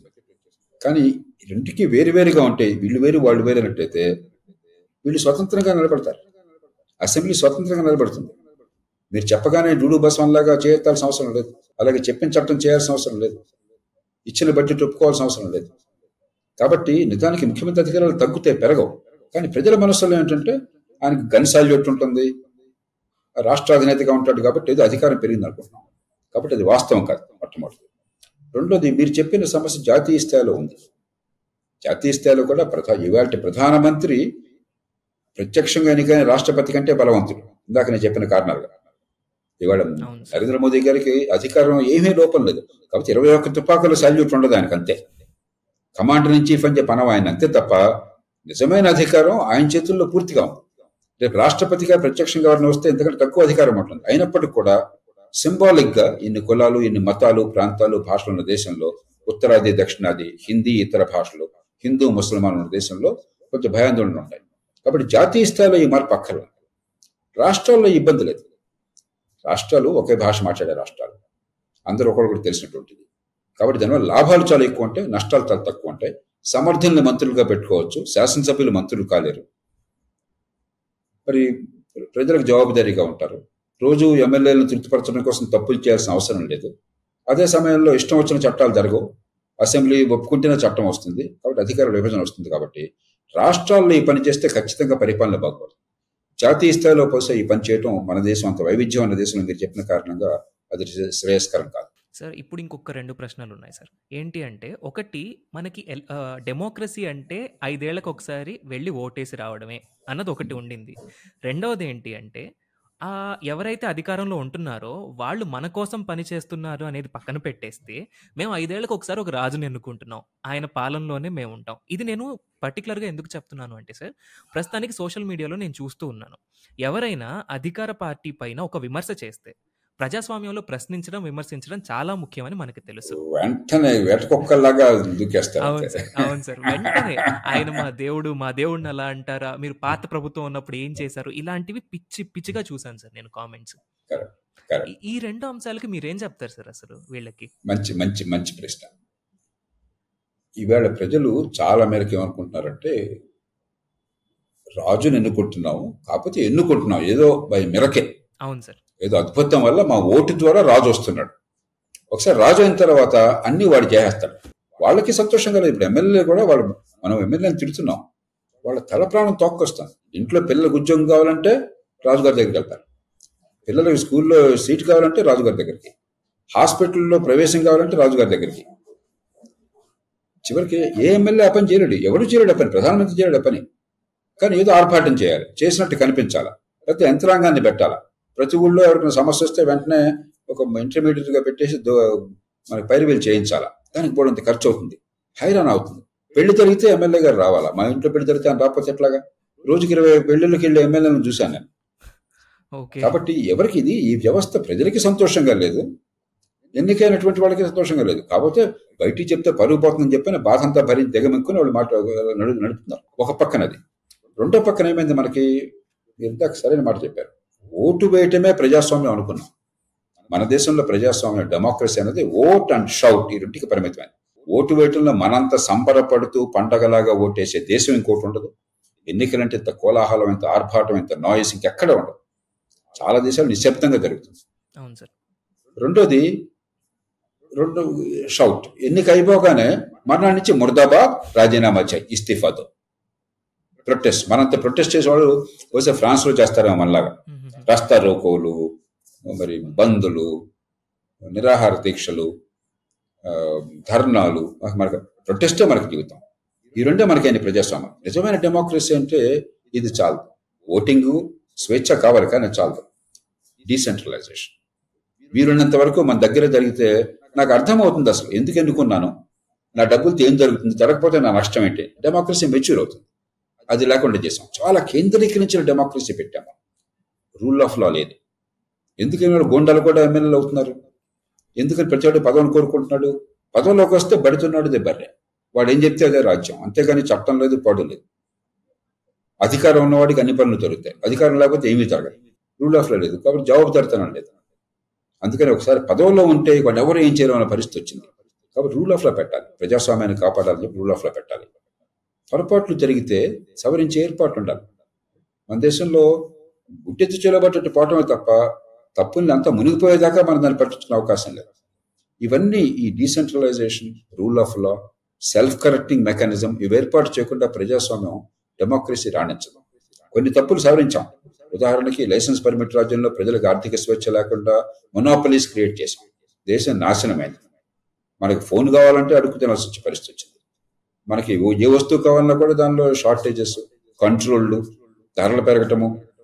ఒకప్పుడు టెలిఫోన్ కొనుక్కుంటే మార్కెట్లో మార్కెట్లో ఎవరైనా తయారు చేసిన ఇన్స్ట్రుమెంట్ తయారు చేస్తే ల్యాండ్ లైన్, ఆ టెలిఫోన్ ఇన్స్ట్రుమెంట్ కొనుక్కుంటే అది క్రైమ్. అది ఇండియాలో నిజంగా క్రైమ్. అది ఒకప్పుడు తొంభై ఏడు పాయింట్ ఏడు ఐదు శాతం పన్నులు వేశారు పంతొమ్మిది డెబ్బైలో ఒక కాలంలో.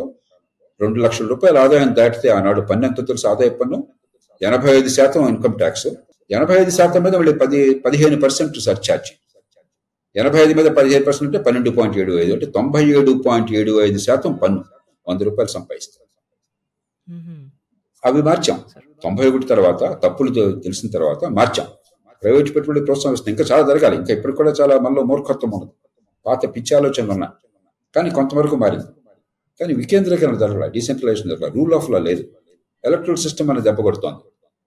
అంచేత మనం చాలా విజయాలు సాధించాం ఇన్ని ఇన్ని తప్పులు చేసినా కూడా. గొప్ప విషయం ఎందుకంటే మన సమాజంలో చాలా గొప్పతనం, మన కుటుంబాలు చాలా బలమైనవి, అలాగే మనకి కులాన్ని మతానికి అతీతమైన ధర్మ నిరతం ఉంది. What is right and wrong అన్న ఫీలింగ్ మనందరిలో, తప్పలేదు చేయకూడదు అని చెప్పిన భావం ఉంది. ఇలా పది మంది ఏమనుకుంటారో, సాయి ఉంటే నేను సాయి నేను పొరపాటు చేస్తే పేరెంట్స్ అనుకుంటారు, తెలిసిన వాళ్ళు అనుకుంటారు, జేపీ గారు అనుకుంటారు. మనకు ఆ బెరుకున్నది. ఇవన్నీ అవసరం సమాజాన్ని కాపాడడానికి. అందుకని చట్టం సరిగ్గా లేకపోయినా మన దేశంలో శాంతియుతంగా బతుకుతున్నాం. ఎల్లకాలం ఇట్లా ఉండదు. మనం రూల్ ఆఫ్ లా పెట్టకపోతే అర్బనైజేషన్లో ఒకటి మొహ ఒకటి తెలియకపోతే నేరాలు పెరిగిపోతాయి. మీరు అమెరికాను ఇంకో దేశం పోండి, మన పిల్లలు ఎడితే అక్కడ అయ్యో ఆ సిటీ చాలా క్రైమ్ ఉంది, మనకు సేఫ్ కాంటాక్ట్ లేదో, ఏమవుతుందో భయాందోళన ఉంటాయి. ఆ పరిస్థితి రాకుండా మనం మిగతా మార్పులు చేసుకుంటే democracy will succeed even more, మంచి ఫలితాలు సాధించగలం. సార్ ఇప్పుడు నేను ఒక మాట అంటాను, ఏంటి అంటే మనం డెమోక్రసీ వల్లే నష్టపోయాం. చైనాలో డెమోక్రసీ లేకపోవడం కల్ వల్లే అది అభివృద్ధి చెందింది. నేను ఇది అనడానికి ఇంకొక పాయింట్ ఏంటంటే సార్, ఈ మధ్య కాలంలో ఒక సర్వే రిపోర్ట్ నేను చూశాను. అందులో ప్రజాస్వామ్యం అంటే డిస్సాటిస్ఫాక్షన్ చూపించిన దేశాలు అవి టాప్ డెమోక్రసీస్. యూకేలో ఆ సర్వేలో భాగంగా అరవై తొమ్మిది శాతం మంది వాళ్ళు వాళ్ళ డెమోక్రసీతో సాటిస్ఫాక్షన్ లేదు, వాళ్ళకి సాటిస్ఫైడ్గా లేరు. యుఎస్లో యాభై తొమ్మిది శాతం, ఫ్రాన్స్లో యాభై ఎనిమిది శాతం, జపాన్లో యాభై మూడు శాతం. మరి అలాంటప్పుడు మనం డెమోక్రసీని ఒక సరైన పాలనా పద్ధతి అనొచ్చా లేదా? అసలు అసలు ఏమంటారు మీరు దాని గురించి? మూడు విషయాలు మీరు ఇందాక యుఎస్, యూకే, జపాన్, జర్మనీ వగైరా చెప్పారు. ఇవన్నీ ప్రపంచంలో అత్యున్నతమైన దేశాలు. ఆదాయాలు, technology, public services, quality of life, average life span, per capita income అన్ని అద్భుతంగా ఉన్నాయి. అయినా అసలుతుందంటే అది డెమోక్రసీ ఫెయిల్యూర్ కాదు, ఎక్కడో సమాజంలో కొంచెం గందరగోళం కనిపిస్తుంది. డెమోక్రసీ అధ్వానం అయితే మీ దేశాలు అంత అద్భుతంగా ఎందుకు ఉన్నాయి? ఉన్నాయి కదా. మీరే ఇప్పుడు బ్రిటన్ కానీ అమెరికా కానీ ఒక నైజర్ లాగా ఉండాలని కోరుకోవట్లేదుగా, బర్కినా ఫాసో లాగా ఉండాలని కోరుకోవట్లేదుగా. అంటే మనం దీన్ని ఇలా కూడా తీసుకోవచ్చు కదా సార్, అంటే మొదటి నుంచి బాగానే ఉంది కానీ వెళ్లే కొద్ది డెమోక్రసీలో కూడా కరప్షన్ వచ్చి లేదా వాళ్ళు దాంతో సాటిస్ఫైడ్గా లేరు అని మనం అనొచ్చు కదా. చెప్తాను ఏమైందంటే సార్, ఒకటి ఆయా సమాజాల్లో డెమోగ్రాఫిక్ చేంజెస్. ఉదాహరణకి తెల్లజాతి వాళ్లే శాసించిన దేశంలో మా సంస్కృతి గొప్పది, మా నాగరికత గొప్పది, మా టెక్నాలజీ గొప్పది అనుకున్నది ఇవాళ మిగతా వాళ్ళు పోటీ పడి అందుకుంటుంటే కొంచెం దాన్ని తట్టుకోవడం కష్టం. అట్లాగే జనాభాలో మార్పులు వస్తున్నాయి. అమెరికా తీసుకున్నారు అనుకోండి, ఒకప్పుడు వైట్ మేల్ శాసించిన దేశంలో ఇవాళ కాలక్రమేణా అసలు తెల్లజాతి వాళ్ళు మైనారిటీకి వస్తారు గొప్ప పదిహేను ఏళ్లలో, ఊహించలేకున్నారు. అలాగే పరిశ్రమలు నంబర్ వన్గా ఇండస్ట్రీ, అసలు మా చిన్ననాడు అల్యూమినాక్స్ అని ఉండేవి. ప్రపంచంలో ఏదన్నా best, highest, tallest, everything America. నాకు అసలు ఆశ్చర్యం వేస్తుంది. ఆ రోజుల్లో పంతొమ్మిది వందల అరవై డెబ్బైలో టాలెస్ట్ బ్రిడ్జ్ ఏంటి, హైయెస్ట్ బిల్డింగ్ ఏమిటి, మరి లాంగెస్ట్ బ్రిడ్జ్ ఏమిటి, మరొకటి ఏంటి, ఏం చెప్పినా కూడా అమెరికా అమెరికా అమెరికా అమెరికా. ఇవాళ వాటిల్లో దాదాపు దేనిలోనూ అమెరికా లేదు. చైనా, ఇతర దేశాల్లో మౌలిక సదుపాయాలు కానీ ఇంకోటి బ్రహ్మాండంగా వచ్చినాయి, అది తట్టుకోలేకపోతున్నారు మిగతా దేశాలు వచ్చినప్పుడు. ఈ ఈ సోషల్ మీడియా మిగతా యుగాల వల్ల అక్కడ కూడా కొన్ని పోలరైజేషన్ బాగా పెరిగిపోయి మరి ప్రతిదానికి కూడా ఎడ్డమంటే తిడ్డమని చెప్పని గందరగోళం జరుగుతుంది. మరి ఒక ఒక వర్గం నుంచి ఇంకో వర్గానికి అధికారము, ఆర్థిక వ్యవస్థ బదిలీ అవుతుంటే సాధించడం కష్టం అవుతుంది. ఇలాగ స్థానిక కారణాలు చాలా ఉన్నాయి. దాంతోపాటు ఏమైంది, చైనా లాంటి దేశాలు అద్భుతమైన ప్రగతిని చూపెట్టిన మాట వాస్తవం. ప్రతి ముప్పై ఏళ్లలో చైనా సాధించిన ప్రగతి వరల్డ్ హిస్టరీలో ఏ దేశంలోనూ మీరు చూడలేం. అంత వేగంగా, అంత తక్కువ కాలంలో ఒక పేద దేశం అంత అద్భుత స్థాయికి రావటం అనేది ఎప్పుడు చూడలేం. కాబట్టి ఈ డెమోక్రసీలో ప్రతి అడ్డుకుంటారు, ప్రతి గొడవలు, ప్రతి తిట్టుకోవడం. మన దేశంలో ఫార్ములాస్ ఉన్నాయి, వ్యవసాయ చట్టాలు, మంచి చట్టాలు ప్రతిపాదించారు. నేను బహిరంగ అప్పుడు ఇప్పుడు చెప్తున్నాను, మంచి చట్టాలు మనకు రైతుకు స్వేచ్ఛనిచ్చేది, మన ఫ్రీడమ్ పెంచేది, మనకు ప్రైస్ని ఇచ్చేది. కానీ మనకు అర్థం కాక ఏ కారణాలు కానీ గందరగోళం రాజకీయ కారణాల వల్ల దాంతో ఏమవుతుంది, కొంచెం విసిగిపెట్టి ఏందో ఏదంతా మంచి చేయాలన్నా కూడా నడ్లు ఏమిటి, డిక్టేటర్షిప్ వస్తే బాగా అనిపిస్తుంది. రెండు విషయాలు గుర్తుంచుకోవాలి. మొట్టమొదటిది, చైనా లాంటి దేశాల్లో ఆ ప్రగతి, ఆ డెవలప్మెంట్ సాధించింది డిక్టేటర్షిప్ వల్ల కాదు. ఓకే, ఎన్నికల్లో ఓటు లేకపోయినా, వాళ్ళకి ఓటు వేసే స్వేచ్ఛ లేకపోయినా చాలా ఫీల్డ్స్ లో వాళ్ళు more democratic than us. High quality school education, ఏ ఏ కుటుంబంలో పుట్టినా కూడా, ఎంత బేదలైనా కూడా క్వాలిటీ స్కూల్ ఎడ్యుకేషన్ ఖచ్చితంగా చైనాలో అందించారు. అది డెమోక్రటైజింగ్ టూల్. డీసెంట్రలైజేషన్ ఆఫ్ పవర్, అధికార వికేంద్రీకరణ, లోకల్ గవర్నమెంట్స్ చైనాలో చాలా స్ట్రాంగ్. ఏ సిటీకి ఆ సిటీ, ఏ కౌంటీకి ఆ కౌంటీ పని జరిగిపోతుంది, నిర్ణయం జరిగిపోతుంది. విధాన నిర్ణయాలు పైన చేస్తారు. ఒకసారి విధాన నిర్ణయం తర్వాత అమలంతా కూడా స్థానికంగానే, మళ్ళీ పైవాడి అనుమతి తీసుకోకర్లా, చాలా ఎఫెక్టివ్గా. అలాగే పబ్లిక్ ఇన్ఫ్రాస్ట్రక్చర్, పబ్లిక్ ట్రాన్స్పోర్ట్ కావచ్చు, ఎలక్ట్రిసిటీ కావచ్చు, వాటర్ కావచ్చు, మరొకటి కావచ్చు, అందరికీ యాక్సెస్ అంటే డెమోక్రటిక్ అది. అలాగే లోకల్ స్థాయిలో మామూలు ఎన్నికలు జరగకపోయినా కూడా వాడు వివిధ రూపాల్లో డెమోక్రసీని తీసుకొచ్చారు. డెలిబరేటివ్ డెమోక్రసీని ఒక టూల్ పెట్టారు, లేకపోతే పార్టీకి అతీతంగా ఎన్నికల్లో పోటీ చేసే అవకాశాన్ని ఇచ్చారు, లోకల్గాను ఎన్నుకునే అవకాశం ఇచ్చారు. కాబట్టి పార్టీ అధీనంలో పనిచేయాలి. చైనా ఎప్పుడైతే డిక్టేటోరియల్ గా పనిచేసిందో అప్పుడు నాశనమైంది. మావో సేటింగ్ కాలంలో గ్రేట్ లీప్ ఫార్వర్డ్ అన్నాడు ఆయన. చైనా ఇరవై రెండు కోట్ల మంది చచ్చిపోయారు పంతొమ్మిది వందల యాభై ఎనిమిది అరవై ఒకటి మధ్య, nineteen fifty eight and sixty one మధ్య. Two crore people died of starvation because of Mao సేటింగ్ dictatorship. పంతొమ్మిది వందల అరవై ఎనిమిదిలో కల్చరల్ రెవల్యూషన్ వచ్చినప్పుడు ఆ దేశంలో ఉన్నటువంటి ఆ సాంస్కృతిక సంపద మొత్తం, కల్చరల్ వెల్త్ అంతా డిస్ట్రాయ్ అయిపోయింది. తొంభై శాతం వాళ్ళ కల్చరల్ డెలిక్స్ అన్ని నాశనం అయిపోయినాయి. డెంగ్ షాపింగ్ లాంటి వాడిని, మరి ఆయన కుటుంబాన్ని, ఆయన కొడుకుని కింద పడేశారు, ఆయన జైల్లో పెట్టారు. ఇప్పుడు ఇవాళ షీ జింగ్పింగ్ ఆయన కుటుంబ షీ జింగ్పింగ్ని ఎక్కడో పడేశారు, గ్రామాలకు పోయి అక్కడ క్యాంపులాగా పడేసి ఉండమన్నారు పేరెంట్స్ దూరంగా. ఆయన తండ్రిని జైల్లో పెట్టారు. కాబట్టి డిక్టేటర్ డిక్టేటర్లుగా ప్రవర్తించినప్పుడు ఆ దేశాన్ని నాశనమైనాయి. ఎప్పుడైతే ఆర్థిక స్వేచ్ఛ ఎకనామిక్ ఫ్రీడమ్ ఇచ్చారు డెమోక్రాటిక్ టూల్, అది infrastructure democratic, decentralisation democratic, quality education democratic, అప్పుడు బాగుపడింది. ఇది మర్చిపోతున్నామా? అది చేయడానికి డెమోక్రసీ అవరోధం కాదు, మనకు కొంచెం కామన్ సెన్స్ ఉండాలా. రెండోది, పోనీ డిక్టేటర్షిప్ మంచిది అనుకుందాం వాదన కోసం, మంచివాడు డిక్టేటర్ అవుతాను గ్యారంటీ ఏంటి? డెంగ్ షాపింగ్ వచ్చాడు కాబట్టి దేశం బాగుపడింది. మౌ సెటింగ్ నాశనం చేశాడే. అవును సార్. నార్త్ కొరియాలో వాడి పేరెంట్లను గుర్తుంది, వాడు నాశనం చేస్తున్నాడే. ఆఫ్రికాలో చాలా డిక్టేటర్స్ ఉన్నారు, వాళ్ళు నాశనం చేస్తున్నారే. పాకిస్తాన్ డిక్టేటర్ చాలాసార్లు వచ్చారు, నాశనం చేస్తున్నారే. మంచివాడు వస్తాడని గ్యారెంటీ లేదు, మంచివాడు వస్తే వాడు మంచివాడిగా కొనసాగుతాడని గ్యారెంటీ లేదు. పవర్లోకి వచ్చాక పవర్ నాశనం చేస్తుంది మనిషిని. డిక్టేటర్షిప్ అంటే ఏమిటి? అకౌంటబిలిటీ లేదు, వాడికి సర్వసహాధికారం ఉంటుంది. మరి వాడిని కంట్రోల్ చేయలేకపోతే వాడు మంచివాడైనా కూడా కొంతకాలం పోయాక వాడికి అహంకారం పెరుగుతుంది.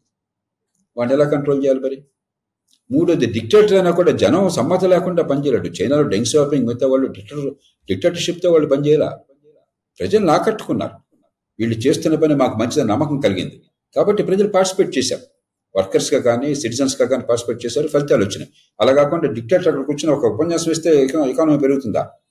ఉపన్యాసం ఇస్తే మ్యానుఫ్యాక్చరింగ్ పెరుగుతుందా? వరల్డ్ లార్జెస్ట్ మ్యానుఫ్యాక్చర్ అవుతారా? లార్జెస్ట్ ఎక్స్పోర్టర్ అవుతారా? ఎట్లా సాధ్యంగా. సో కాబట్టి ప్రజలు మీ మాట వింటారని గ్యారంటీ ఏంటి? అంచేత డెమోక్రసీలో ఎన్ని లోపాలు ఉన్నా కూడా that is the only system, but you have to make it better. మన దేశంలో చాలా సమస్యలు డెమోక్రసీ కాదు, మన మూర్ఖత్వం, లేకపోతే అధికారం కోసం ఒక క్రీడ. చిన్న చిన్న మార్పులు చేస్తే, ఇందాక నేను చెప్పాను, మన రూల్ ఆఫ్ లా తీసుకొస్తే, డీసెంట్రలైజ్ చేస్తే, ఎలక్ట్రిసిటీ మార్చి, ఈ మూడు మార్చండి. ఎడ్యుకేషన్ ఇప్పటికే ఖర్చు పెడుతున్నా ప్రజలు కావాలని కోరుకుంటున్నారు, చెత్త ఎడ్యుకేషన్ వస్తుంది. ఎడ్యుకేషన్ మంచిది నుంచి ఏర్పాటు చేయండి, ఇంకేం అక్కడ మీరు నిద్రపోండి, ఈ సమాజం చూసుకుంటుంది మంచిది. అంచేత సమస్యలను అర్థం చేసుకోక ఏదో డిక్టేటర్షిప్, తుపాకీ పెట్టిన వాడు వచ్చి ఏకమేక కూర్చుంటే మన పరిష్కారం ఏముంటుంది? అది పరిష్కారం కానే కాదు సార్. మరెన్నో ప్రశ్నలు ఉన్నా టైం లేకపోవడంలో ఒక్క ప్రశ్నతో ముగిస్తాను సార్. సార్, మనది డెబ్బై ఆరేళ్ల స్వతంత్ర భారత చరిత్ర. ప్రపంచ చరిత్రలో ఇది చాలా చిన్నదే అయినా మన వరకు చాలా పెద్దది. కాబట్టి డెమోక్రసీ డెబ్బై ఆరేళ్ల ప్రయాణం తర్వాత ప్రస్తుతానికి ఇలా ఉంది. మరింత ముందు దాన్ని పటిష్టం చేసుకోవడానికి మనం ఏం చేయాలంటారు? కొంచెం క్లుప్తంగా చెప్పండి సార్. నేను ఆశావాదిని సాయి సార్. ఇవాళ టెక్నాలజీ అద్భుతమైన అవకాశాలను ఇస్తుంది. ప్రపంచంలో కూడా పరిస్థితులు మనకు అనుకూలంగా ఉన్నాయి. చైనా అంటే భయం వల్ల, చైనా దొరుకుతనం వల్ల, మరి డెమోగ్రాఫిక్ చేంజెస్ ప్రపంచంతో వస్తున్నాయి. జనాభాలో వృద్ధాప్యంలో వాళ్ళు పెరుగుతున్నారు, పనిచేసే సంఖ్య తగ్గుతోంది. మన దేశంలో కష్టపడి పనిచేసే తత్వం అన్నది, విద్య అంటే మక్కువ అన్నది, మంచి విద్యా ప్రమాణం లేకపోయినా చదువుకోవాలన్న కోరిక ప్రతి కుటుంబంలో ఉంది. వివిధ కారణాల వల్ల మనకు అవకాశాలు మెండుగా ఉన్నాయి. కాబట్టి రెండే రెండు కనుక చేసినట్టయితే, ఒకటి ఇందాక నేను చెప్పాను, ఈ డెమోక్రసీని మరింత బాగు చేసుకోవాలని చెప్పంటే rule of law, decentralisation, electoral system మార్చడం, ఓట్ల కొనుగోలు అవసరం లేకుండా. రెండు, ఎకానమీని కాపాడుకోవడం. ఉదాహరణకి ఈ మధ్యకాలం ఏమవుతుంది, ఎలక్షన్లో గెలిపే సర్వస్వంగా భావించి శృతి మించి గవర్నమెంట్లో డబ్బులన్నీ దుబారా చేయటము, తినేయటము, మిగతా అంతా ప్రజలకు పంచిపెట్టేసి ఓట్లు అని అంటాం. ప్రజల పన్ను డబ్బుల్లో కొంత వాటాను ప్రజలకు తిరిగి ఇచ్చేసి అది ఓటికి మార్గంగా ఎంచుకుని ఇంకా పరిపాలన లేదనుకుంటే ఉమ్మడి సౌకర్యాలు ఎట్లాగా, ఇన్ఫ్రాస్ట్రక్చర్ ఎట్లాగా, ఎకనామిక్ గ్రోత్ ఎట్లాగా, ఇన్వెస్ట్మెంట్ ఎట్లాగా, ఎడ్యుకేషన్ ఎట్లాగా, హెల్త్ కేర్ ఎట్లాగా, రూల్ ఆఫ్ లా ఎట్లాగా. ఈ రెండు కనుక జాగ్రత్తలు తీసుకుంటే వీ హ్యావ్ వండర్ఫుల్ ఫ్యూచర్. దీంతోపాటు this generation is a remarkable lucky generation. నేను మీ ఇలాంటి యువత అందరికీ, మీ వయసులో ఉన్న వాళ్ళందరికీ, మా జనరేషన్లో ఊహించినవన్నీ ప్రపంచంలో ఇవాళ సాధ్యమవుతున్నాయి. ఒక మొబైల్ ఫోన్ కావచ్చు, మనం ఇక్కడికి ఇలా దూరంగా ఉండి జూ దీనిలో మాట్లాడుకోవటం, జీ జూమ్లో మాట్లాడుకోవటం కావచ్చు, టెక్నాలజీ రకరకాల ఆర్టిఫిషియల్ ఇంటెలిజెన్స్ దగ్గర నుంచి మీకు ట్వంటీ ఫోర్ అవర్ కమ్యూనికేషన్ దగ్గర నుంచి డిజిటల్ టెక్నాలజీ దాకా అద్భుతాలు జరుగుతున్నాయి. మనం గతంలో ఊహించింది ఇప్పుడు ఆయిల్ ఎకానమీ మానేసి పూర్తిగా రెన్యూవబుల్ దానికి వస్తామన్నది it's no longer a dream, it's only question of time. అద్భుతాలు జరుగుతున్నాయి, ఇంకా ఎన్నో అద్భుతాలు జరగబోతున్నాయి. Your living in a fantastic world. కొద్దిగా రీస్ట్రక్చర్ చేసుకుని రాబోయే లోకానికి అనువుగా కనుక మన యువత సిద్ధపడినట్టయితే, దానికి మనం అడాప్ట్ కావాలి కదా, దానికి కావాల్సిన స్కిల్స్ కావాలి కదా. గాలిలో దేపబెట్టి దేవుడి దేవుడు అంటే లాభం లేదు కదా. ఎందుకంటే వచ్చే ముప్పై ఏళ్ళ తర్వాత seventy percent of the jobs, రేపు పొద్దున చేయబోయే జాబ్స్ ఇంకా సృష్టించబడలేదని చెప్తున్నారు. They will be created, they will be new jobs. దానికి మనం మనం సిద్ధం చేసుకోవాలి. బట్టి పట్టడం కాపీ కొట్టడం కాకుండా మన మైండ్ ఓపెన్ చేసుకోవాలి, స్కిల్స్ పెంచుకోవాలి. ఇది చేస్తే Indian youth have fantastic future. Indian democracy has a great future. I have no doubt WhatsApp. Sure sir. Sir మరెన్నో ప్రశ్నలు ఉన్నప్పటికీ వీటన్నింటినీ మనం తర్వాత ఎపిసోడ్స్లో మాట్లాడుకుందాము. ఈరోజు మీ విలువైన సమయాన్ని మాకు కేటాయించినందుకు చాలా thank you so much sir. నమస్కారం. Thank you sir.